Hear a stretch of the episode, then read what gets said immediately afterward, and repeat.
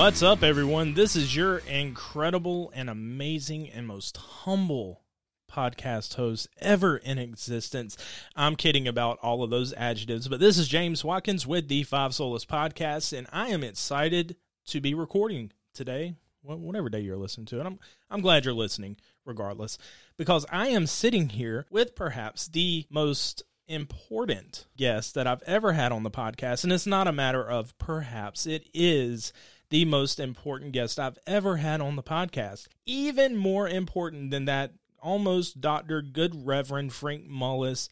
It is my wife, Shelby. Hi, Shelby. Hi, everyone. So, Shelby, are you the most important guest that I've had on here? I hope I am. You hope that you are. Well, everyone, this is James's wife. I'm sitting right here side by side with her. So if you hear me kind of, it's because she's poking me in the side or something like that. I wouldn't do that. You would. You do it all the time. But guys, I am excited to have my wife on here. We've been wanting to do this episode for a while. We're going to kind of give you a little bit of a backstory on our relationship, uh, some of the challenges, trials that we have faced, and some exciting news that we are going to share on the podcast. We've shared it on social media, but for those of you who are not on our social media, you're going to hear it on here. But also, something that I do want to go ahead and let everyone know is that next week, my wife and I are going to be recording with Daryl and Karen Updike of the What Are We Even Doing Here podcast, newest members of the Christian podcast community. Excited to have them. Are you excited to record with them? Super excited. Super excited. You didn't sound. Can you say super excited one more time in a super excited way? Super excited. That sounded the exact same, just a little bit louder. Uber excited. Uber. Oh, see, she just poked me in the side. I'm kidding. She didn't just poke me in the side. But we will be recording on a very special topic next week that my wife and I are very excited about, very passionate about. So, Shelby, what are we even doing here recording today? Well, we thought that it would be best to go ahead and just kind of let everyone know who we are as a couple. Yeah, because we are recording on a very specific topic with Daryl and Karen uh, next week. And so before we started recording on that particular topic, we wanted to give everyone a little bit of a backstory on us. So I wish I had my Rode Procaster set up right now with a drum roll. I'll just do it myself. Did that sound good, everyone? So, so uh, the topic that we are going to be discussing with Daryl and Karen is going to be on the topic of fostering and adopting. That's right. We have some very, very exciting news, but we're not going to reveal it right now. We're going to re- talk a little bit about how we met. Are we going to do that? Yep. So, first things first, Shelby, am I a good husband? You are an amazing husband. You're very, very supportive. I was not expecting that answer, but thank you so much for telling the world how amazing. I told everyone I was humble. Am I a good wife? Yes, you are the greatest wife I have ever had. I'm your only wife. then that makes my statement even even more true. There you go. Okay, so let's talk a little bit about and, and folks, we're just shooting from the hip here. We really don't have much of a much of a map in front. We don't have any kind of map in front of us actually, which is a little bit different than how I normally record because I am usually very OCD and don't shoot from the hip much. I just fly by the seat of my pants the seat of your pants. I, what does that even mean? I don't know. I'm from the South. We have all kinds of crazy sayings. Yeah, so whenever we say something crazy here, we can always make the excuse, well, I'm from the South. That's how we do it here. But the South wins because we have sweet tea. Uh, true that. Boom. Well, so let's give everybody a little bit of a background. Shelby, I, I, think we need to be introduced to you a little bit. Our listeners have been introduced to me. And for everyone who doesn't know, Shelby is the technical whiz behind the podcast. She is the one that handles all of the setting me up so I can record. Uh, we have some new equipment donated to us that is hopefully sounding very good to you guys right about now. What do you think about the new equipment, Shelby? I love it. It's going to be exciting to learn how to use it. It is. It is. And I think we had a little bit of a crash course, but let's move into it a little bit, Shelby. They know who I am. I've given my testimony on here. It was like a 45 minute episode that you had to edit. That is true all of his deep breathing and everything. Yeah. So recording the podcast is the easy part. It's everything that comes after that is a pain in the rear, such as all the deep that I take whenever I am forgetting to breathe. Uh, that's that's very uh, something I guess that God has designed that we must do in order to be able to to properly speak. Yes, one week I'm just going to upload the podcast so y'all can see exactly what it sounds like before we edit it because it's every other word. wow, that not as bad as Frank's. Um, so, mm, ooh, we're calling out the good Reverend almost Dr. Frank Mullis for uh, and we said that we were gonna uh, make a little clip of all of his. Uh, um. But we love Frank as well. He's very near and dear to us.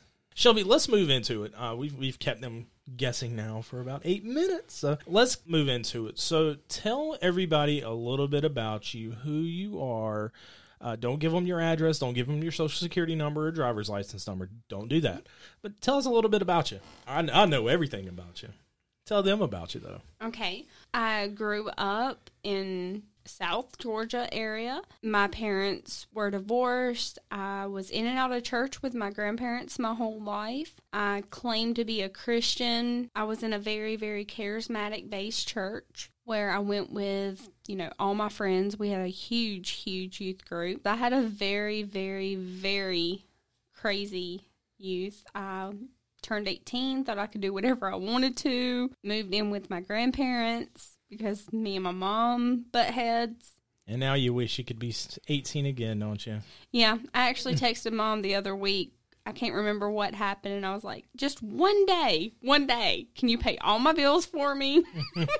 and just let me be a child again. She told me, uh, no. So, Shelby, so you said that you were in a very charismatic church. You said that you had always claimed to be a Christian. So, were you not actually converted or? I really don't believe I was. I. How long were you in church?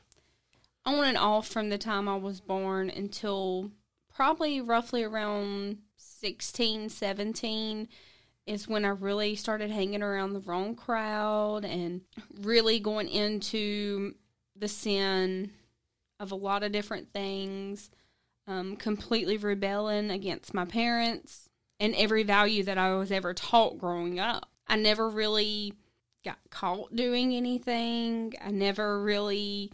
There are thieves out there like that too. Yeah, I know. but I never really like pushed. I pushed the limits, but I didn't drive the limits to the end. My dad was never really in the picture. He was in and out. He worked out of town a lot. So I really didn't have that to fall on. I did have my grandfather, and he is still my rock. My mom is remarried um, to my stepdad. He is a wonderful man. But growing up, th- from about sixth grade till now, I had a drug problem. So he was sober for five years. He relapsed. He was sober for two. You know, he's relapsed. So it wasn't ever like a super revolving door with him. He was more consistent than my father. So I was always scared to do anything like that. And also, my mom owns a beauty shop in the middle of the small town I live in. Yeah, so that means that she has a lot of pair of scissors. So if you messed up, she could have easily stabbed you in the neck, but she didn't. No, but she would hear anything and everything. So that just goes to show that the uh, that what they say about beauty shops and barbershops is that gossip mills. Yes, it's very true. But so anyway, I turned about 16, 17, and I really started rebelling and started drinking heavily, doing what I could to barely skim by in school. I turned 18 and thought I knew everything in this world. You know everything in the world right now, though, don't you? No. Really? No. Wow. I've learned my lesson, and it was a mutual decision. It was kind of, I wanted to leave my mother's home, and it was, she wanted me to leave her home. So I moved in with my grandparents. And at that point, I was still like, you know, my mom don't want me. She's more focused on other things. And my dad's living out of town, and he has this new girlfriend when he comes home. He don't ever see me. So I rebelled some more. And so he was working out of town and he came home and seen her kids and so it just it just really pushed me further and further and further away from the church we'll move on x number of years after hitting rock bottom with a bunch of different things in my life and really just not having anything to grasp onto. I was done with people, done with boys, boyfriends. I was done with all of it. And so I started going to church again with my mom. Again, this is a very, very charismatic church. Whenever you say, uh, whenever you talk about charismatic, what were the kind of things that you grew up around being in that kind of church? Like, what kind of things did you experience within that environment? Talking in tongues, laying of hands, people falling out, running around. It's about what you can do. I want to say that I was an adult before I ever, besides, you know, the ABCs and so in vacation Bible school, before I ever really grasped the gospel because I really don't ever remember it being shown in that light that it it was more about how I handle myself and how I go about life and what I do. And is this basically is the you know the scale going to tip in my favor? Yeah. So it, it had a lot to do with uh, I, I know I know because you and I went to the same church um, whenever I was first saved, and we were there for a while and it was more along the lines of we must live the gospel and not preach the gospel. Is that kind of what you come up with? I would say that is correct. Um, something that really stood out to me in that is it was more about putting on a show and getting someone in the door to make them feel good yeah. than it was about anything else. It was how dark it could be, how much lights you could have, how loud you could get the music to give those people those emotional response. Because if you play the same chord over and over and over and over and over and it's a chord that tugs at the heartstrings or you sing in that verse along with that chord it's going to make somebody get emotional. So you mean that if i sing our god is an awesome god he reigns 73 times that's something that can emotionally manipulate someone yep I've seen it happen. Yep, and we have experienced it ourselves firsthand, side by side. Uh, so you know, oh whoa, whoa! I was about to go into something a little deep there, and I stopped myself. I'm proud. I'm proud of you. so, uh, folks, we're going to get a little bit more in depth on this. We're going to take a quick break, and we will be right back with you. Hey, I'm Daryl, and I'm here with my wife Karen. What's up? And we're the hosts of the "What Are We Even Doing Here" podcast, the podcast that seeks to answer the question that we've all asked: What are we even doing here? We cover topics such as marriage, family, life, and living a Christian life in this crazy world. We don't have all the answers, but we know where to look. Subscribe to us on iTunes and follow us on SoundCloud as we seek the kingdom of God and find out what we are even doing here. Grace and peace. All right, everyone. Welcome back to the Five Solas podcast. This is James, and I'm sitting here still with my amazingly beautiful wife. She's only poked me in the side once. Thank you and he hasn't kicked me out of the room, so I think we're doing good. Well, you just go into the other room. Either way, you're still going to be in the same house. Might as well live with you. Thanks. No problem. so, before we went to break, we were talking a little bit about some of the experiences that we had in the church that we were in prior to salvation. Shelby, when though did you actually get saved? I can honestly say because of me growing up in a Southern Baptist church, I can say that I do believe that I've heard the gospel, maybe not presented like I know it today, but I can honestly say that I definitely know that the turning point of my life is when we got baptized on the same day. Just to kind of give a little bit of background on that, I can't remember the exact date. I know that it was in August of like 2013. I believe it was like August 18th whenever we were baptized. I believe that's right. But so the week prior I, is is the week that I believe that I was saved, the week that I know that I was saved. But I remember them, them doing an altar call, and the grace behind this is that we were saved in this church despite that church. Is that at some point in our lives we had heard the gospel from somewhere, thank God, and that seed was planted and it blossomed and by God's grace, we were not married at the time. We were dating. But the week prior, and you actually weren't there that week. No, it was the week that I had to work that weekend. I couldn't get out of it. I tried, and I did not know that you were getting up and going to church. Well, I didn't get up and go. I was working uh, the job that I had. It was right down the road from the church, and they had agreed to let me because I had to work every single Sunday. But they had agreed to let me leave, go to church, and then come back. So that week, I went to church. Shelby wasn't there. And at the very end, they did an altar call. And that's whenever I walked up to the altar. You know, I, I have very strong feelings against altar calls right now, specifically relating to Charles Finney. But that is the method in which God chose to save me is on that day. Thank God. He had been drawing me for quite a while. So the next week they were having baptisms. And I got baptized and Shelby got baptized on that same day. And I agree with her. I think that that was a turning point, not only for our relationship, but salvifically as well for her. So, with this church that we were in, uh, going back to what I said about this was more of a live the gospel, not necessarily preach the gospel. So I remember the pastor being on the TV and he made the comment something along the lines of, you know, they were asking, what are you guys doing out here? Well, we want to live the gospel. Here's the thing, people, is you cannot live the gospel. The gospel is a verbal message that must be presented verbally. Faith comes by what? Hearing. Oh, look at that. So proud of her. High five. That was a high five sound in the background. and not with your new mixer. Yeah, not with my new mixer. I didn't make that. Oh, that's something though. I need to get a. Yeah, so we'll record a high five sound. So that was that was really along the along the lines of what we were being taught. I remember the turning point for me the the part that really made me see the falsehoods behind the church. I don't know if I've ever told Let's you. see this. if this actually matches up with I, mine. So Shelby and I are together. I don't I don't think that we're married at this point. I think that we're still dating. But I remember that we went to this little marriage seminar that was being held at the church and Shelby's laughing and nodding her head so I'm assuming that this is about to match up. High five it again.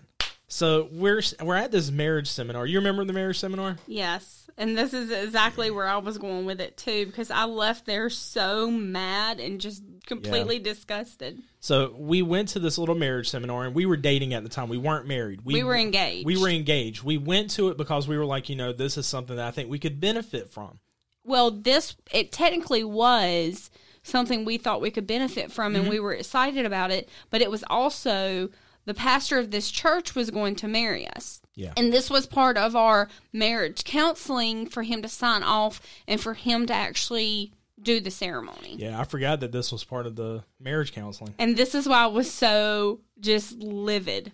So let me tell you a little bit about this this little seminar. It's a one night seminar, and I remember them constantly saying, "We wish that we could have had it in a location outside of the church because we don't want people to feel like they can't speak their mind, blah, blah, blah. There was a lot of graphic talk that was there about people speaking of um, sex outside of marriage, all that kind of stuff. But so there were some things that I took from it, believe it or not. There were some things that I really did take from it. yeah. Uh, I, I, respected the pastor that night. Uh, him and his wife were up on stage, and I, res- I respected the fact that he was basically confessing on stage a lot of his sins that he was uh, very prideful that he was very um, self-motivated i respected that but looking back at it it was a way for him to seek attention i believe. Possibly. Yeah possibly. You're, you're probably right. You're a lot wiser than i am so possibly. Sometimes. Yeah most of the time. High five.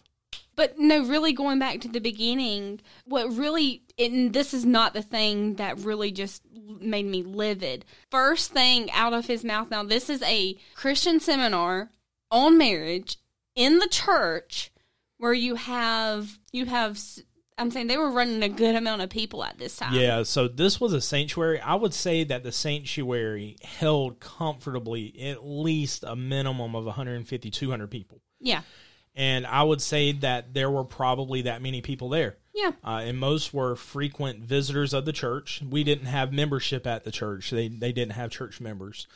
Um, it was more so of a come as you come as you please, do as and you. And if you come every week, then volunteer.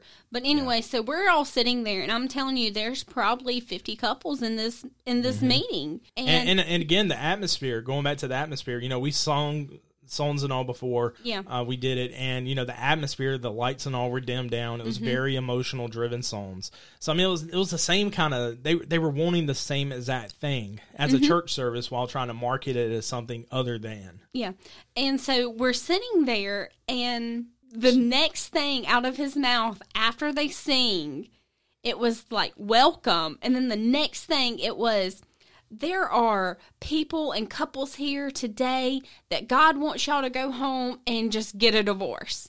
And I think at that point in time, me and James both looked at each other and was just kind of in It was like a, it was a disbelief. little bit yeah, it was a little bit further into the seminar though. Because that's the that's the thing that gets that got me. Is it real? Oh, then I have a different one. No, no, no, no, no. It's it's basically it's the same exact thing. It was just a little bit deeper into that seminar. Like it was it was towards about the eighty percent mark through the seminar. Uh, because we were sitting there getting stuff, you know. I mean, I'm not gonna lie. I mean, there there were some things that I that I pulled from it, but about eighty percent through, you know, he was asking people that there were like three or four different stages of marriage, uh, and, and different situations that people were in. You had people who were thriving in marriage, and then at the very other end of the spectrum, you had people who were close to a divorce. And he asked for those couples that were at that point to raise their hands, and there were a lot of hands that that shot up. The next thing that I remember is him saying that one of the best things that some of you in this church can do right now is go home and get a divorce. And then he said, God doesn't want you to get a divorce, but he doesn't want you to treat each other like crap either. And whenever he said that, that is what made it click with me that something is very, very off here.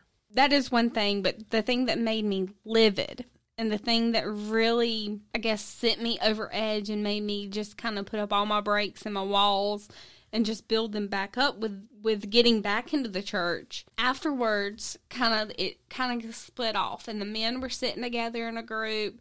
And the women were sitting together and they were talking. And now, when I say he, I'm speaking as in the lead pastor, the one that, you know, got up Sunday morning and preached, looked at the guys and said, Yeah, I look at women all the time. But basically was saying, I look at them, but don't act, so it's not a sin.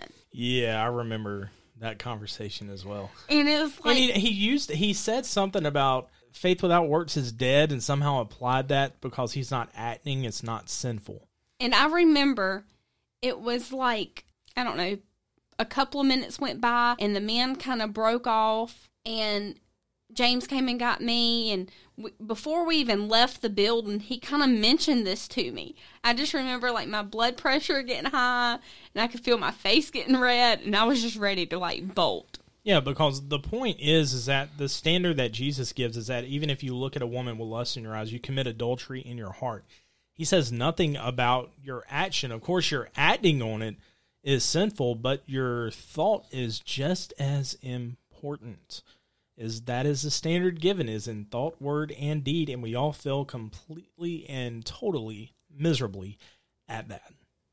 so from that point forward um james started asking more questions in our small groups kind of like our bible study and they kind of started blowing him off when he would ask and say oh that's not important or don't worry about that.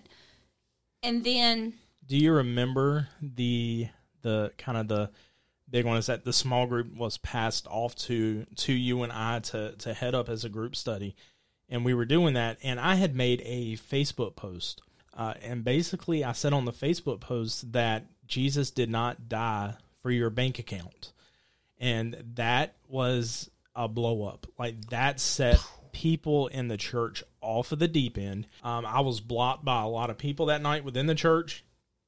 I remember getting a phone call from the person that passed the small group off to us, basically saying that I can't say stuff like that. And I remember saying in a nutshell that if it's against the truth of God's word, then I can't withhold it. And pretty much after that, the small group just disbanded. Pretty pretty it much. was kind of it was kind of not really said but it was kind of known that James is turning into a Calvinist. Avoid. yeah well, I was I was asking questions about predestination, and I was getting blown off about stuff like that. And I and I mean this, and I'm and I'm not getting this because I'm reading John Calvin or anything like that. I was literally reading the scriptures, and I was seeing this terminology in the scriptures, and I had started connecting the dots with these doctrines. And so, okay, so in Jeremiah, he says that the heart is desperately wicked above all things. Wow. Uh, John six forty four. No one can come to me unless the Father who sent me draws him. Why can't I come to him? Because I am completely, totally depraved. I can't do it. I have a total inability. I can't come on my own. Well, how did how did I come to faith? Ephesians chapter two. He predestined us, and I ask questions about it because I mean this is a mind that's a mind blowing topic. You you had trouble with it. Whenever, Oh yes, exactly. I remember us sitting down and when you fully grasped it, explain it to me and me just crying. Like Yeah. I just felt like I was completely just blindsided that I've been lied to my whole life. Well, and if you listen to the episode last week with Jamal Bandy about him coming out of a cult, real there is a lot of emotional trauma that's at the root of this. I mean, there there's a lot that you know it, it would literally take two hours to break down every event that really led to us leaving the church. Mm-hmm. It, it, it's very extensive. It's very very painful. And Oh yes, because it it not only is it is it extensive in the fact that we were that we were growing in this knowledge and being rebuked from the people in the church, but our own family. Yeah, that was probably the most difficult. Um, and at this point right here, We still wasn't even married, we we were married. and, and it was it was probably about a month before our wedding is when James really started connecting with Frank and talking with him and asking these questions, and instead of Frank blowing him off, Well, do you know what caused it? Is I was about to teach a small group on the doctrine of the Trinity, and I posted my notes on Facebook, and he seen uh, some of the notes, and he he called me, and he was like, "That's modalism, Patrick." But so, like, James was really starting to get in, in touch with Frank and talking to him and kind of moving along with our story. That's what really made Frank come down to the wedding. Well, I had invited him. Um, I, I did invite Frank because initially I wanted Frank, I wanted Frank to do the wedding because of you know him being influential, basically me being alive. So, True. so I wanted Frank to do the wedding, but we got caught up into the in the church that we were in. We, I, I'm just gonna say we were we were being kind of brainwashed in the touch not God's anointed things like that. And so I mess I remember messaging Frank on Facebook and I told him, "Hey, I I, I think that we want our pastor that we're under now to do the wedding." And Frank, you know, Frank was cool with it. He said, "You know what? I agree that I believe in pastoral authority in that in that respect, so I completely agree with it." And Frank did it, and uh, I invited him to come down to the wedding. But I don't. But I'm with you. Is I don't think he would have. He might have come down, but I, I think he had a little bit more of a drawing to come down because we had been interacting a little bit. Yeah. And he also, Frank, which Frank actually prayed for us before the ceremony, before I was even dressed. James stood on one side of the corner and I stood on the other. We there's have a a, picture there's a somewhere. yeah there's a picture of it is I'm completely dressed up and I think you were running late as usual because we me and Frank went up there they had uh our pa- the pastor that we were under at the time had hidden my dress shirt from me in my hotel room. And so I was freaking out before I was like where did my shirt go? So that, that was hilarious. Uh but um Frank Frank was there for all of that for a good bit of that. And I asked him I said I would really appreciate it if you would pray with me and Shelby before we got married. And he agreed. So we got into the elevator went to Shelby's room. And you know the the the tradition you can't see the bride before the wedding so I'm standing at on one side of the corner, she's standing on the other. We're holding hands, and Frank's kind of in the center, and he's praying for us. And he shared the gospel in that prayer. I remember the prayer. So Frank is definitely with him sharing the gospel and the prayer and talking to James and being such a big part of our life now. It, it kind of all branched off from you know him being there and James randomly messaging him that night. Yeah, it's a lot of providence in this. Yeah, exactly. And But how long was it after our wedding that we fully branched off?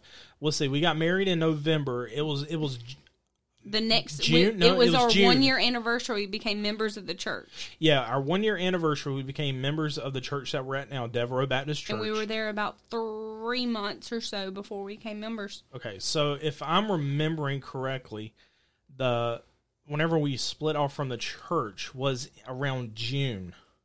I think that it was around June. Yeah. I think it was right around June. We broke off from the church after because it took me a while to kind of put everything together. I was struggling a little bit with all the questions, and um, you know, the the marriage seminar before all of this, and you know, at that point, I should have never let him officiate our wedding. But hindsight, hindsight's twenty twenty. So we were married. We uh, June or so, we split off from the church for a couple of months where we're not uh, we're kind of going back and forth between French Church. We weren't going every single week. And then we started going steady, and then we become members. And I think Andrew Rappaport was there. But, uh, folks, we are going to dive into another aspect of this conversation right after this quick break. Andrew Rappaport's Rap Report is a podcast providing biblical interpretations and applications. It is a ministry of striving for eternity and part of the Christian podcast community. We provide a biblical view of cultural events, discuss how to apply God's Word to the Christian life, address issues that concern the church, and we even take some time to offer a correct understanding of those commonly misinterpreted passages of Scripture. You will hear from great guests like Justin Peters, Todd Friel, J. Warner Wallace, and Gabe Hughes. Andrew has the Rap Report Daily, which is a two minute Monday through Friday podcast, and then the longer Rap Report podcast for more content. Subscribe to both today by searching for Rap Report on any podcast app, spelled R A P P Report, or click the podcast link at strivingforeternity.org. Welcome back, everyone, to the Five Solas podcast. This is James, still sitting here with Shelby. I've Hi. enjoyed doing this, Shelby. Me too. So we're probably going to have to do a little more often. That sounds pretty cool.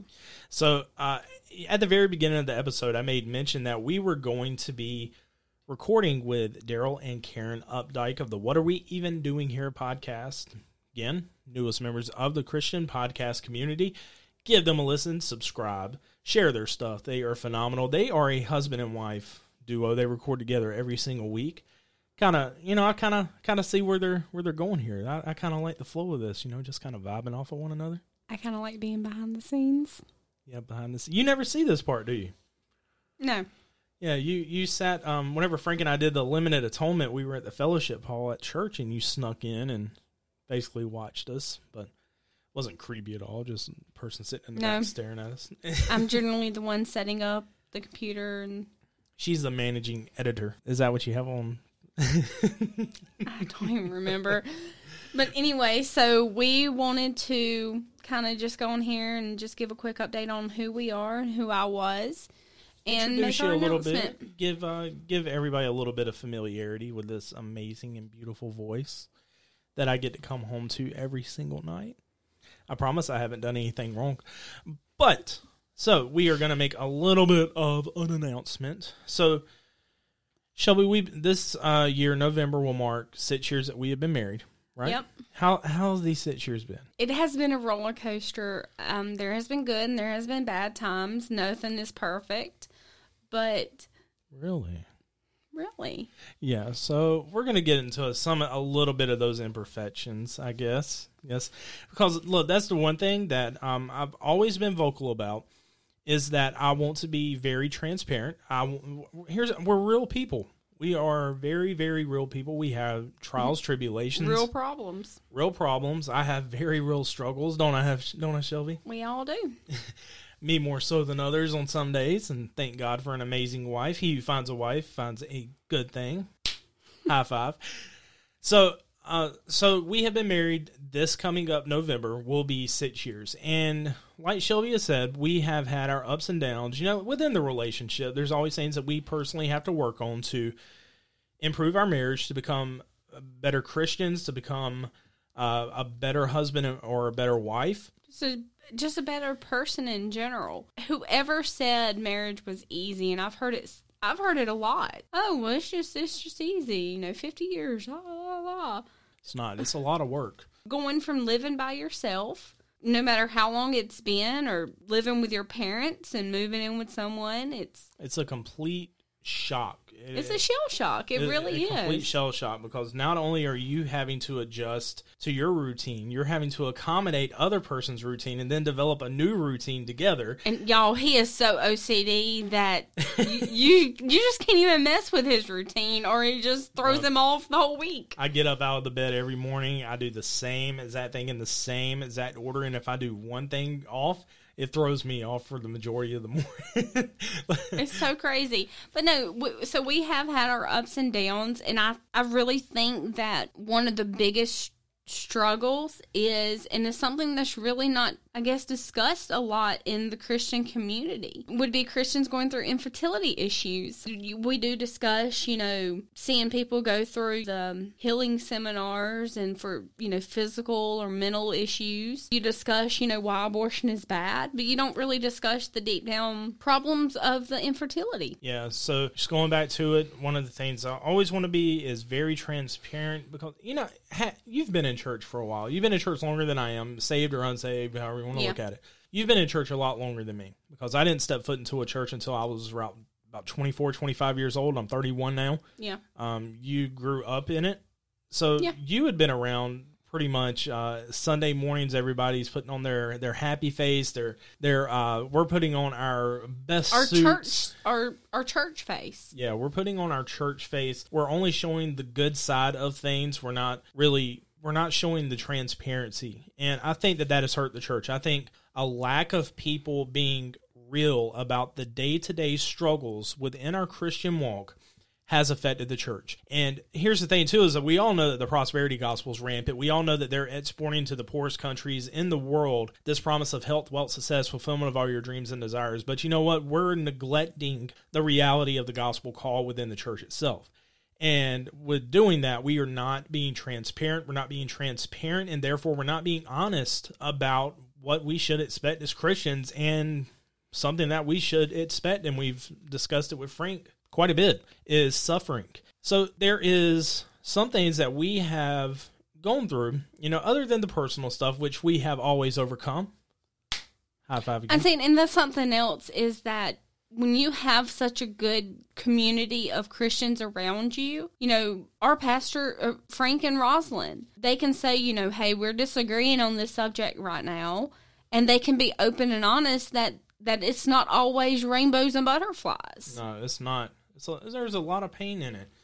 Um, because I'm I'm telling y'all, some days he wakes up on the wrong side of the bed, and it's like, dang. Well, well, if I wake up on the wrong side of the bed, why don't we just switch sides of the bed and? I wish it was that easy some days. Yeah, no. But I'm saying, and then there's days where I just wake up on the wrong side of the bed, and I'm just ill, and it, that has nothing to do with with with anything. It's just a bad day, and Christians really don't discuss that. Sometimes husband and wife are like, I need to walk away before I say something to hurt your feelings. And we do that a lot because we are both very vocal. We are both very open with each other, but we know when we get frustrated to walk away. So here's the thing: is what I admire about the church that we're in now is it's such a small congregation. We all love each other. And here's the thing, though, is that whenever because we're such a small congregation, whenever something happens in the life, lives of one of our members, we know about it. And I'm not saying that we know every intricate detail possible of their marriage Yeah. or anything that happens, but you know, we just recently had a church member, her house burned down. And you know, I've been encouraged by the show of support that she's had, uh, that her and her husband have had, uh, leadership within the church.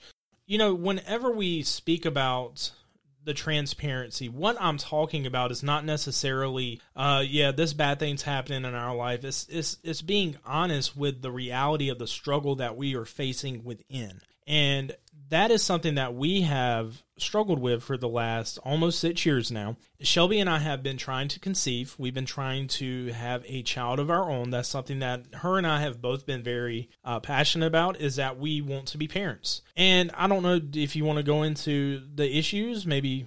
Um, so yeah, let's talk about it. I mean, we say we want to be transparent. We might as well be transparent, right? Exactly.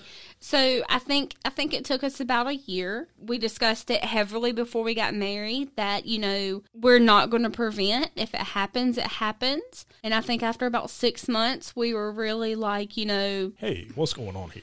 Yeah. And it was it was just, you know, 6 months and then a year and it was like, you know, it, it's been a year, you know, we, we've said before we got married we want to have kids. We still feel the call to we both have a very strong desire to be parents in the life. And you know, and and here's the thing: is that that all life that comes into this world, and I discussed this on my abortion episode, uh, Modern Holocaust, of many months back now, is that any and all life that comes into this world, God is sovereign. He is completely in control of the life He allows to come in, or the life He doesn't allow to come in and that is something that we had to come to grips on but you know leading up to within that first year we kind of knew we, there were there was a, there was some writing on the wall that there oh was an yeah. issue Well, and I've always had issues with different things, and I've always kind of known in the back of my head, I guess, that you know ah, this might be a little difficult. Um, just growing up with my mom's it, with my mom's health and my grandmother's health, I kind of always knew that. So about after a year, we really started going to um, a doctor here. We love the local doctors that we've been to, and and I was fortunate because you know you I remember you telling me a lot of guys don't like the the women's doctors whenever they meet them and I was like man I don't I mean I can understand why you know it's you know I don't I don't want nobody touching my wife or anything like that yeah, But I was very, we were very fortunate. Like the doctor, people recommended him, and it was like a home run. Like he, he's incredible. He really is. So we we started going to him and you know they would do ultrasounds and blood testing and exams and and I think it was I think it was honestly was it our first appointment we we had a slight scare um he found a lump in my breast you know it was like we're going in for this you know joyful thing you know we should get some answers and it was kind of like doop doop doop we was got like- it was- kicked back five steps I'm, I'm gonna, I'm gonna thump the microphone, but I want you to imagine that this is a fist in the gut. Fist in the gut. Yeah. So- So, it was like, you know, it was like, oh crap, you know, we're going in to try to solve this problem. And it was like, you know, Here's come- another one. Yeah, here's another one. And it was what, come back in. Come back in, a, uh, come back in Like they- three weeks. Well, yeah, they did the blood work working on. They were like, let's let's set another appointment in three weeks. It might resolve itself. Is yeah, what and they I, said. and we- so we took. I took some vitamins they prescribed. I took some other medicine they prescribed, and went back. Everything was fine. And then it was like we turned around and was like, okay, well then, what's the other hurdles we're going over? We did some rounds of, of Clomid. medication. Of A cl- yeah. Um, we did two rounds of the lower dose, one round of the medium dose, and one round of the high dose. Well, and you know, we're being transparent here, and I think we have a very mature audience that's listening, and we want to kind of document this for for sake. So, just kind of the the issue, the non-graphic version. Of course, we're not going to do that, but kind of the issue is is that you had not had cycles, and because you weren't having cycles, there was no ovulation. If there's no mm-hmm. ovulation, there's no way for fertilization to occur. Occur. Exactly. So the process with the Clomid, if any women's out there has this issue, if you've been trying for a year or two, you can go to your doctor and you can request this. Basically, what it is, it is a pill. They will give you. Uh, And off the top of my head, I honestly cannot think of the medicine that you have to take at first. Yeah, I think it was you have- you have to take- progesterone or something. something like you have to take a medicine that forces basically forces your body to have, to a, have cycle. a cycle, and then you take on certain days, and it's like you literally have a calendar, and you have to follow it to a T. So we did multiple rounds of that, and they would up the doses, and then after the two small doses, he did the medium dose, and then he did the high dose, and he said, "I only do the high dose one time. Um, we want to refer you to a specialist." So you know, at this point, I think I was more devastated than James. Well, whenever because we had always kind of been told as well is that that they believed that the issue was really stemming from cyst on your ovaries, right? Is that uh, polycystic Mm-hmm. ovarian syndrome is what is what it was called? Yes, but they never because of because PCO it's called PCOS. The thing you have to remember is it's very very hard to diagnose. It has to be perfect timing for the test to show up these. So every time we did it, they suspected it, but they couldn't really confirm it. Yeah. And we had a lot of doctor visits where that was the case, where we would go in, you know, with high hopes that, hey, we're about to find out, we're about to get some answers, only to leave with a lot more questions. Yeah. And and that's something else is that if you're going through this and you're struggling with something like this in your life, don't ever stop if you have more questions. If you have more questions, now we have, you know, the wonderful world of Facebook. There's groups, you know, message me, message James, he'll get you in touch with me. But so we were referred over to a fertility specialist. And the reason we were mainly com- referred over to him was because he could diagnose PCOS and they also thought that I may have something called endometriosis. Endometriosis can only be diagnosed with a exploratory surgery. It's not something you can pick up on ultrasound or blood work or anything like that. But the the, the reason why they suspected it is because there were symptoms that you had that kind of lined up with it. So, you know, we're not going to go into like the, the symptoms Yeah. and all. I mean, you know, I mean, because it's quite extensive. Um, and, you know, we don't want to say something that would have somebody misdiagnosing themselves. Yeah, course. never diagnose yourself, but always ask questions. So we went to this new doctor, and it, it was crazy because it was like a random appointment. It wasn't anything where they had to make me take some medicine to try to get the best result. And then we went to this appointment, and we're sitting there, and they're doing the ultrasound, and they're like, "Yep, you got PCOS." And like they showed it to us on the monitor, and it's very Yeah. weird. They it, it looks like a ring of pearls. And so it was it was just very weird. It was like random timing. This random doctor does one ultrasound and within He two fi- seconds He finds what hasn't been able to be diagnosed in over a year. Yeah. Uh, and within two actually, it was a little bit longer than a year. Yeah, so so we go to this doctor and he, um, you know, they they see the uh, PCOS, polycystic ovarian syndrome. So we end up setting up because, like she said, the only way that you could really diagnose endometriosis and endometriosis, from what I understand, is uh, is tissue lining that's outside of the uterus. Yeah, so the, and that right there was playing into a big part of the fertility issues. So on top of that, no cycles equals no ovulation. No ovulation equals no fertilization. But on top of that, we're dealing with cysts on our ovaries, and we're dealing with endometriosis, which in and of itself uh, would I imagine is pretty painful. and it's it's very weird because I really I had some symptoms of endometriosis, but I never really had like the pain portion. But they went in, um, we we paid the, the copay and all of this for this exploratory surgery to hope find some answers.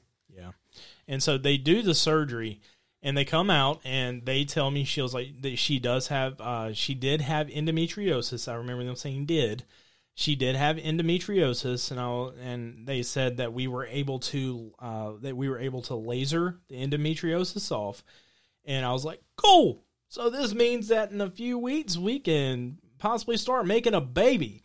That's what the doctor told us is that Yeah. you know we wouldn't be prohibited that we could pretty much start trying to conceive again. And then they gave us it, like it was like okay, well, yay, good news, and we're on this high. And then we go in for my follow up for my surgery, and they give us this piece of paper of our plan, Yeah. and it was like bam, five to ten thousand dollars right there, laying on the table Yeah. For Because- what we needed. Because it was, it was still going to be difficult for us to conceive, not impossible. We've never been told that it would be impossible for us to conceive, but we had a plan, a conception plan, and you know it was a lot of injections that Shelby would have to undergo, and it had it would be about five to ten thousand dollars, and this is something that we were going to have to come out of pocket on. And I'll be honest with you, five to ten thousand dollars is you know, that's a pretty big gap. You know, getting to five thousand is difficult enough, but much less getting to ten thousand. Yeah. So that is a that's a roller coaster that we're still on is trying to climb that hill, so to speak. So after about six months or so, I got online and I started doing some research and I got hooked up with this this group for endometriosis and then come to find out this money and it was how much So are you talking about for the surgery? for the surgery? yeah, the sur- the surgery. I can't remember the amount, but the amount was very. It was a good bit. It was a surgery, but come Um, to find out that the practice was outdated. Because there's not much research on endometriosis. It, endometriosis and PCOS are very very hard to diagnose and very nobody knows what causes it. Nobody knows how to fix it. Well, there's this new there's this new technique where you don't laser it off because lasering it off causes it to Come back, come back. and it had come back. So, you know, come back after the surgery, I was having a lot of pain. I was I was miserable, couldn't get out of bed some days. So we found a specialist in Florida. Jacksonville, Jacksonville, Florida. We we live in Middle Georgia, uh, so this was the only, Four hours. yeah, this is the only doctor that was in network. So we go down, and again, this is just going to be so much money that was going to have to be coming out of pocket to to fix this. The surgery to for them to go in to do this, this, and this was this much up front. Well, your insurance ain't going to pay for this, and your insurance ain't going to pay for this. Now, I work for a company at this point with really, really, really good insurance, but because these are technically considered experimental surgeries, because nobody knows they weren't approved. yeah, nobody much. knows much about these issues. So we just kind of just took a step back. Yeah, and and honestly, I mean, this is an issue that that still needs to be addressed on our a health from a health standpoint. But you know, as far as us being able to conceive naturally, that's not something the Lord has blessed us with right now. And and you know, I mean, of course, the cost of it is absolutely insane It's in and of itself. So that's that's a hill that So- we're having to climb. So with all of that said, within all of this, within all of the doctor's visits, within all within the surgery, everything like this is that her and I both, Shelby and I both had been struggling with this is that this was an area where we really did not have trust in God, I would say.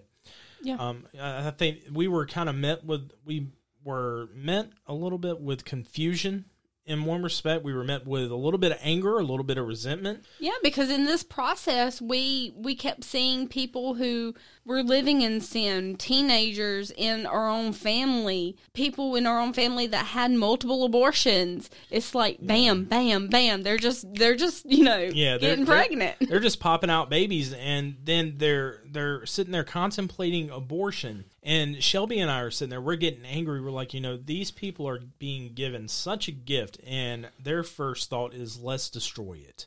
And that was something that we struggled with was us having anger. We didn't uh, honestly. We were like, you know, like, why would God bless this person with a child, but we actually want to raise up a child in the ways of the Lord, and we're not being blessed. And it, it took us a while to really come to grips with God's sovereignty in this in our life. And I'll and I'll go as far as to say that you came to it faster than I did.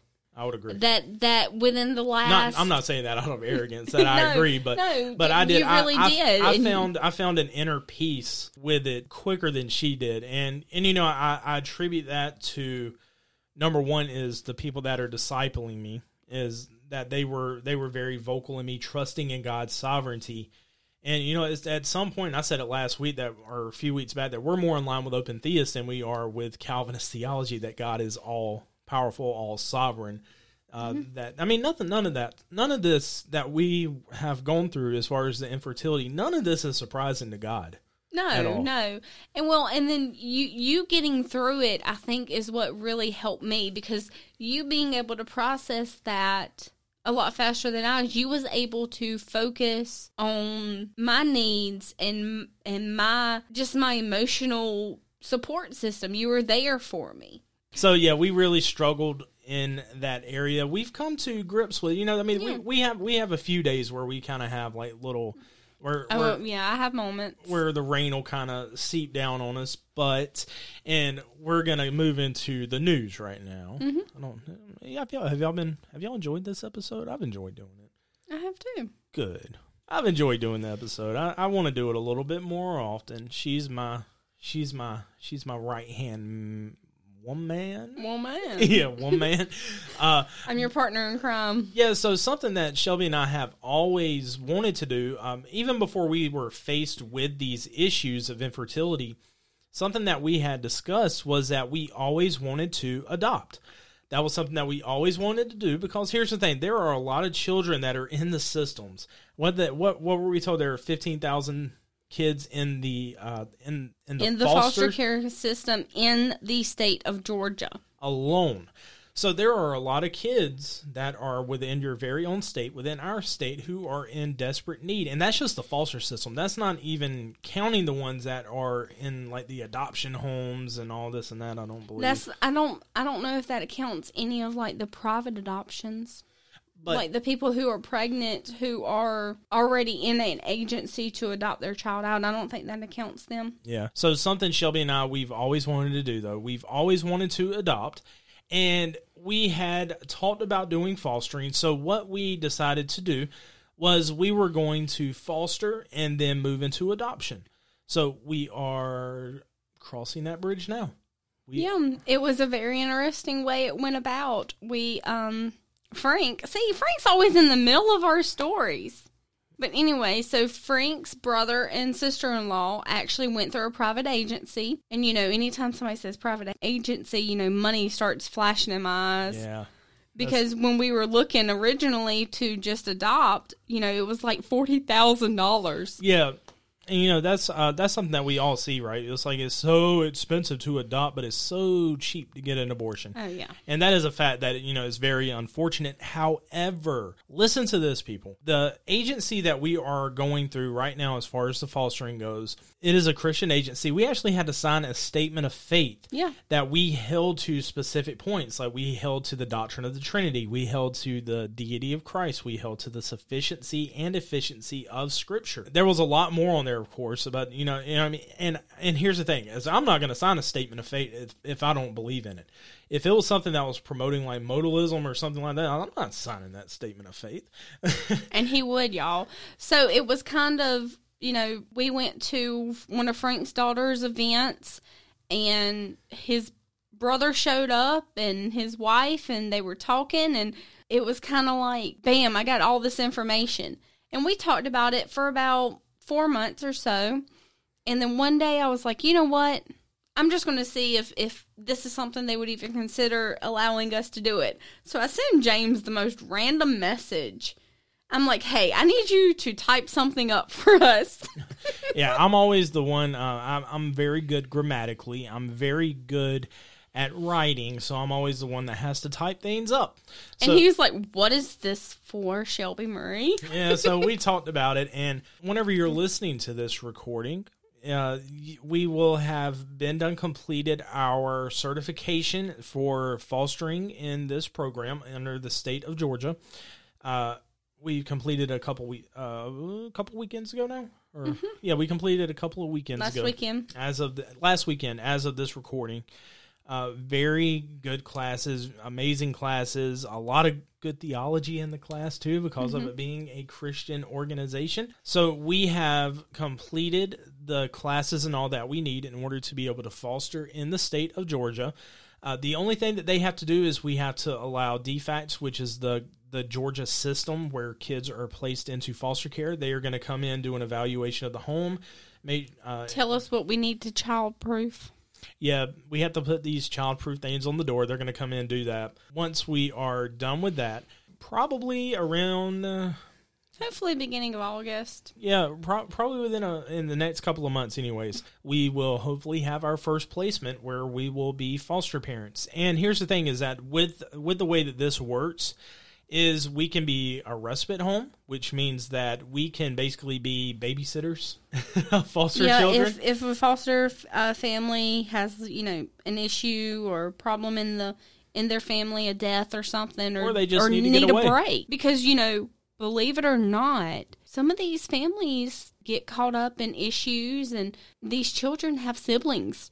Yeah. And, you know, here's the thing, too, is that I realize that the thought of fostering or adopting, it can be very intimidating because whenever we were going through this class, you know, we're getting hit bam, bam, bam, that these are the kinds of kids that are coming into this system. And it's really a matter of very unfortunate circumstances from drugs, from physical abuse, sexual abuse. You know, we can become a respite home where we are basically taking kids in two, three days or so, and then they go back to their regular foster home. Uh, we can take placements to where they're with us for a few months. But the thing that Shelby and I are wanting to do is in the state of Georgia is you have to have a child in your home six months before you are eligible to adopt that child. And that, of course, is assuming that parental rights have been completely terminated. So Shelby and I are aiming to foster with intention of adopting. You know, you- we see the arguments all the time, right? You know, Georgia just signed this new heartbeat bill in, and you know, there's a comments and threads everywhere on like our local news outlets, and people are on there. I hope that means y'all gonna be fostering. Yeah, We are. Yeah, we are. Yeah, that, that argument doesn't work with us because that's something that we do want to do. But here's the thing is we believe that there are many, many, many, many, many. Did I say many? Did I say Yeah, many? I said just a little. Many, many. There are many other people out there who have the ability to do these things. And I think that we have a responsibility in a way. Exactly. And something you have to remember and something that you have to get right in your heart, I guess, and something that we really struggled with from, you know, from my dad's adopted. Something you re- you know, I've always struggled with is, well, if I'm just a foster parent, these kids are going to come in my life and then they're going to leave. And I think something that we really had to get past is that if we can be that one person, a stable home for one week, and give them three meals a day and show them that somebody loves them and show them the love of God, that Let's is- do it. That's one week of some kind of stability that they will have that they didn't have, and, and and you know something that one of the points that I never ever ever thought about until the class was that the main goal of being a foster parent and being involved in a respite home or you know something like that is not just to take these kids and just pull them from their parents is to strength is to help strengthen and rehabilitate their situation to get them back with their parents. And you know that could be a good thing, could be a bad thing. Yeah, but if if if if we do, you know, get a placement and we they think the rights are going to be terminated and the parents straighten up, then and the, and they do do great and they love this child and they are there to be that parent to that child, you know, and we're just Aunt Shelby and Uncle James that they came and live with for a little while. But you know another aspect that I'm looking at too is that if this child comes into the home, this is a child that has been neglected, say, this is a chance for us to show the love of Christ to someone that is in desperate need. This is a chance for me to disciple someone. This is a chance for me to share the gospel with someone, to maybe even plant a seed in which salvation may occur. And Exactly. I, I think in that regard, I have a responsibility to do that. And here's the thing, and this is that tr- transparency thing, is it ticks me off whenever we have people who are constantly saying you're an idiot for doing this. No, we just realize that we are a lot more fortunate than some people are. And we have the ability and the capability right now to be able to care for more than just ourselves. And there are 15,000 kids in this foster system in the state of Georgia who need help because there if here's the thing, 15,000 kids in the state, there's not 15,000 foster parents in the state. No, and some another point that they brought up in the meeting is I believe there is enough churches Yeah. not not even going into like denomination or whatever.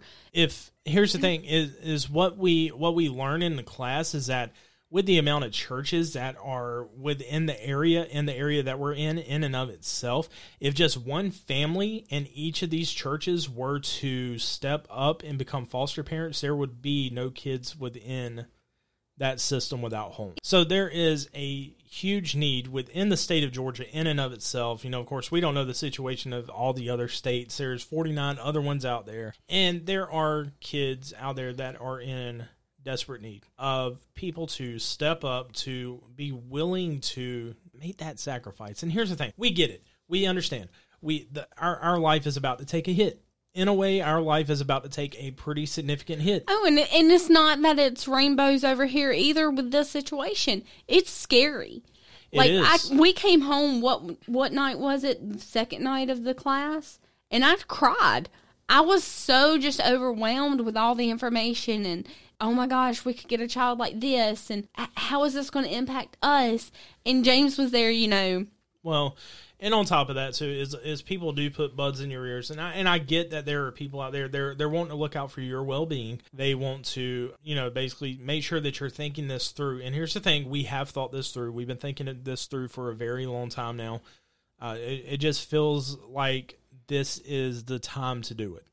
And if it doesn't feel like it's the time to do it, then we're gonna have to be able to discern that whenever the, whenever that comes and Whenever you get that call. yeah i mean we'll we'll have to discern that and make that choice whenever we get a call for replacement. Uh, and, and and again i do understand that people are just wanting to look out for our well-being. They want to make sure that we're prepared. But you know there there's been a you know we've we've seen a lot of uh, hateful stereotypes a lot of hateful comments. These kids are so jacked up. You know don't you don't want them in your home just just just leave them okay let's just leave them in the system then. And i mean if, if that's the mentality that we are going to have that well you, you don't foster i'm telling you it's going to jack up your marriage. If that's the mentality that we're going to have then we need to let people just go ahead and murder the babies in the womb. If, if we aren't going to step up as a church and actually help these children that are being placed in these systems, uh, th- then the people arguing for abortion has a very good argument. Well, are you going to foster these kids? Are you going to adopt these kids? If our answer is going to be no, then what are we doing? So, ladies and gentlemen, so I don't want to get too far into it because I imagine some of these topics are going to be things that we are going to be discussing with Karen and Daryl on next week's podcast. It's going to be an interview. It's going to be, we're going to have a, a, a great conversation, I think. It's going to be four of us going in a conversation. It's going to be fun. You've never, you never talked with them either, have you? No. Yeah, I think you were actually at um at one of the certification classes whenever I was doing the interview with Daryl, found out that they were foster parents and Yeah, that was it because um we you had that one scheduled for a little while and couldn't get off of the work. and you couldn't get off of work in time to go because we had to drive an hour. yeah, to we had the to drive an hour to the classes, but I don't want to give away too much. But you know, I just wanted we wanted to give you guys a little bit of our background as far as like what we struggled with, who Shelby is. I hope you learn who Shelby is. You'll get to know her a little bit more. I love her dearly. So next week we're going to be doing the episode with Karen and Daryl Updike of the "What Are We Even Doing Here" podcast. We're excited about that. We're excited about releasing it. I'm excited about releasing this one too. Me too. You're gonna edit it, but uh, some of the things that are coming, uh, like I've been saying, is we have the Five Solas Gospel Track series coming up. I'm excited about that. Here's the thing too, and I'm excited about this is the vision has always been to launch a full blown ministry, and what that consists of, I don't know yet, but I'm just gonna. You know, we're, we're just going to trust in the Lord with all of our heart and lean not into our own understanding, acknowledge Him in all of our ways, and let Him direct our paths. So we're going to do that. And we're going to see where this takes us. But what we are going to do is coming soon is the Five Solas Ministries. I'm excited about that. Whoop, whoop. Shelby's got to design a website. Can you do that? I have winged it this far. I think I can handle a lot of things. he threw me under the bus. He's like, "Mm, I need this done. I got you Photoshop. Here's the laptop. Yeah, that's that's marriage though. Hey, I, hey, I've learned a lot. I, I love it. Well, ladies and gentlemen, this has been a very interesting episode. We had, like I said, we didn't have anything planned on this, but we're gonna release it. Whoop whoop. High five. All right. Well, ladies and gentlemen, uh, again, this coming next week, we are going to be with Karen and Daryl Updike of the What Are We Even Doing Here podcast on the topic of fostering and adoption. And they're a little bit more experienced at it than us. I believe that they have had some placements. We're going to talk to them about that, about their experiences. Should we even foster? What are we even doing here fostering? So we're going to talk about that. I'm excited about it. So, with that said, ladies and gentlemen, we are going to call it quits at this time. This has been James Watkins here with my fantastically amazing wife, Shelby Watkins. This is James with the Five Solas podcast, and may all that you do be done to the glory of God.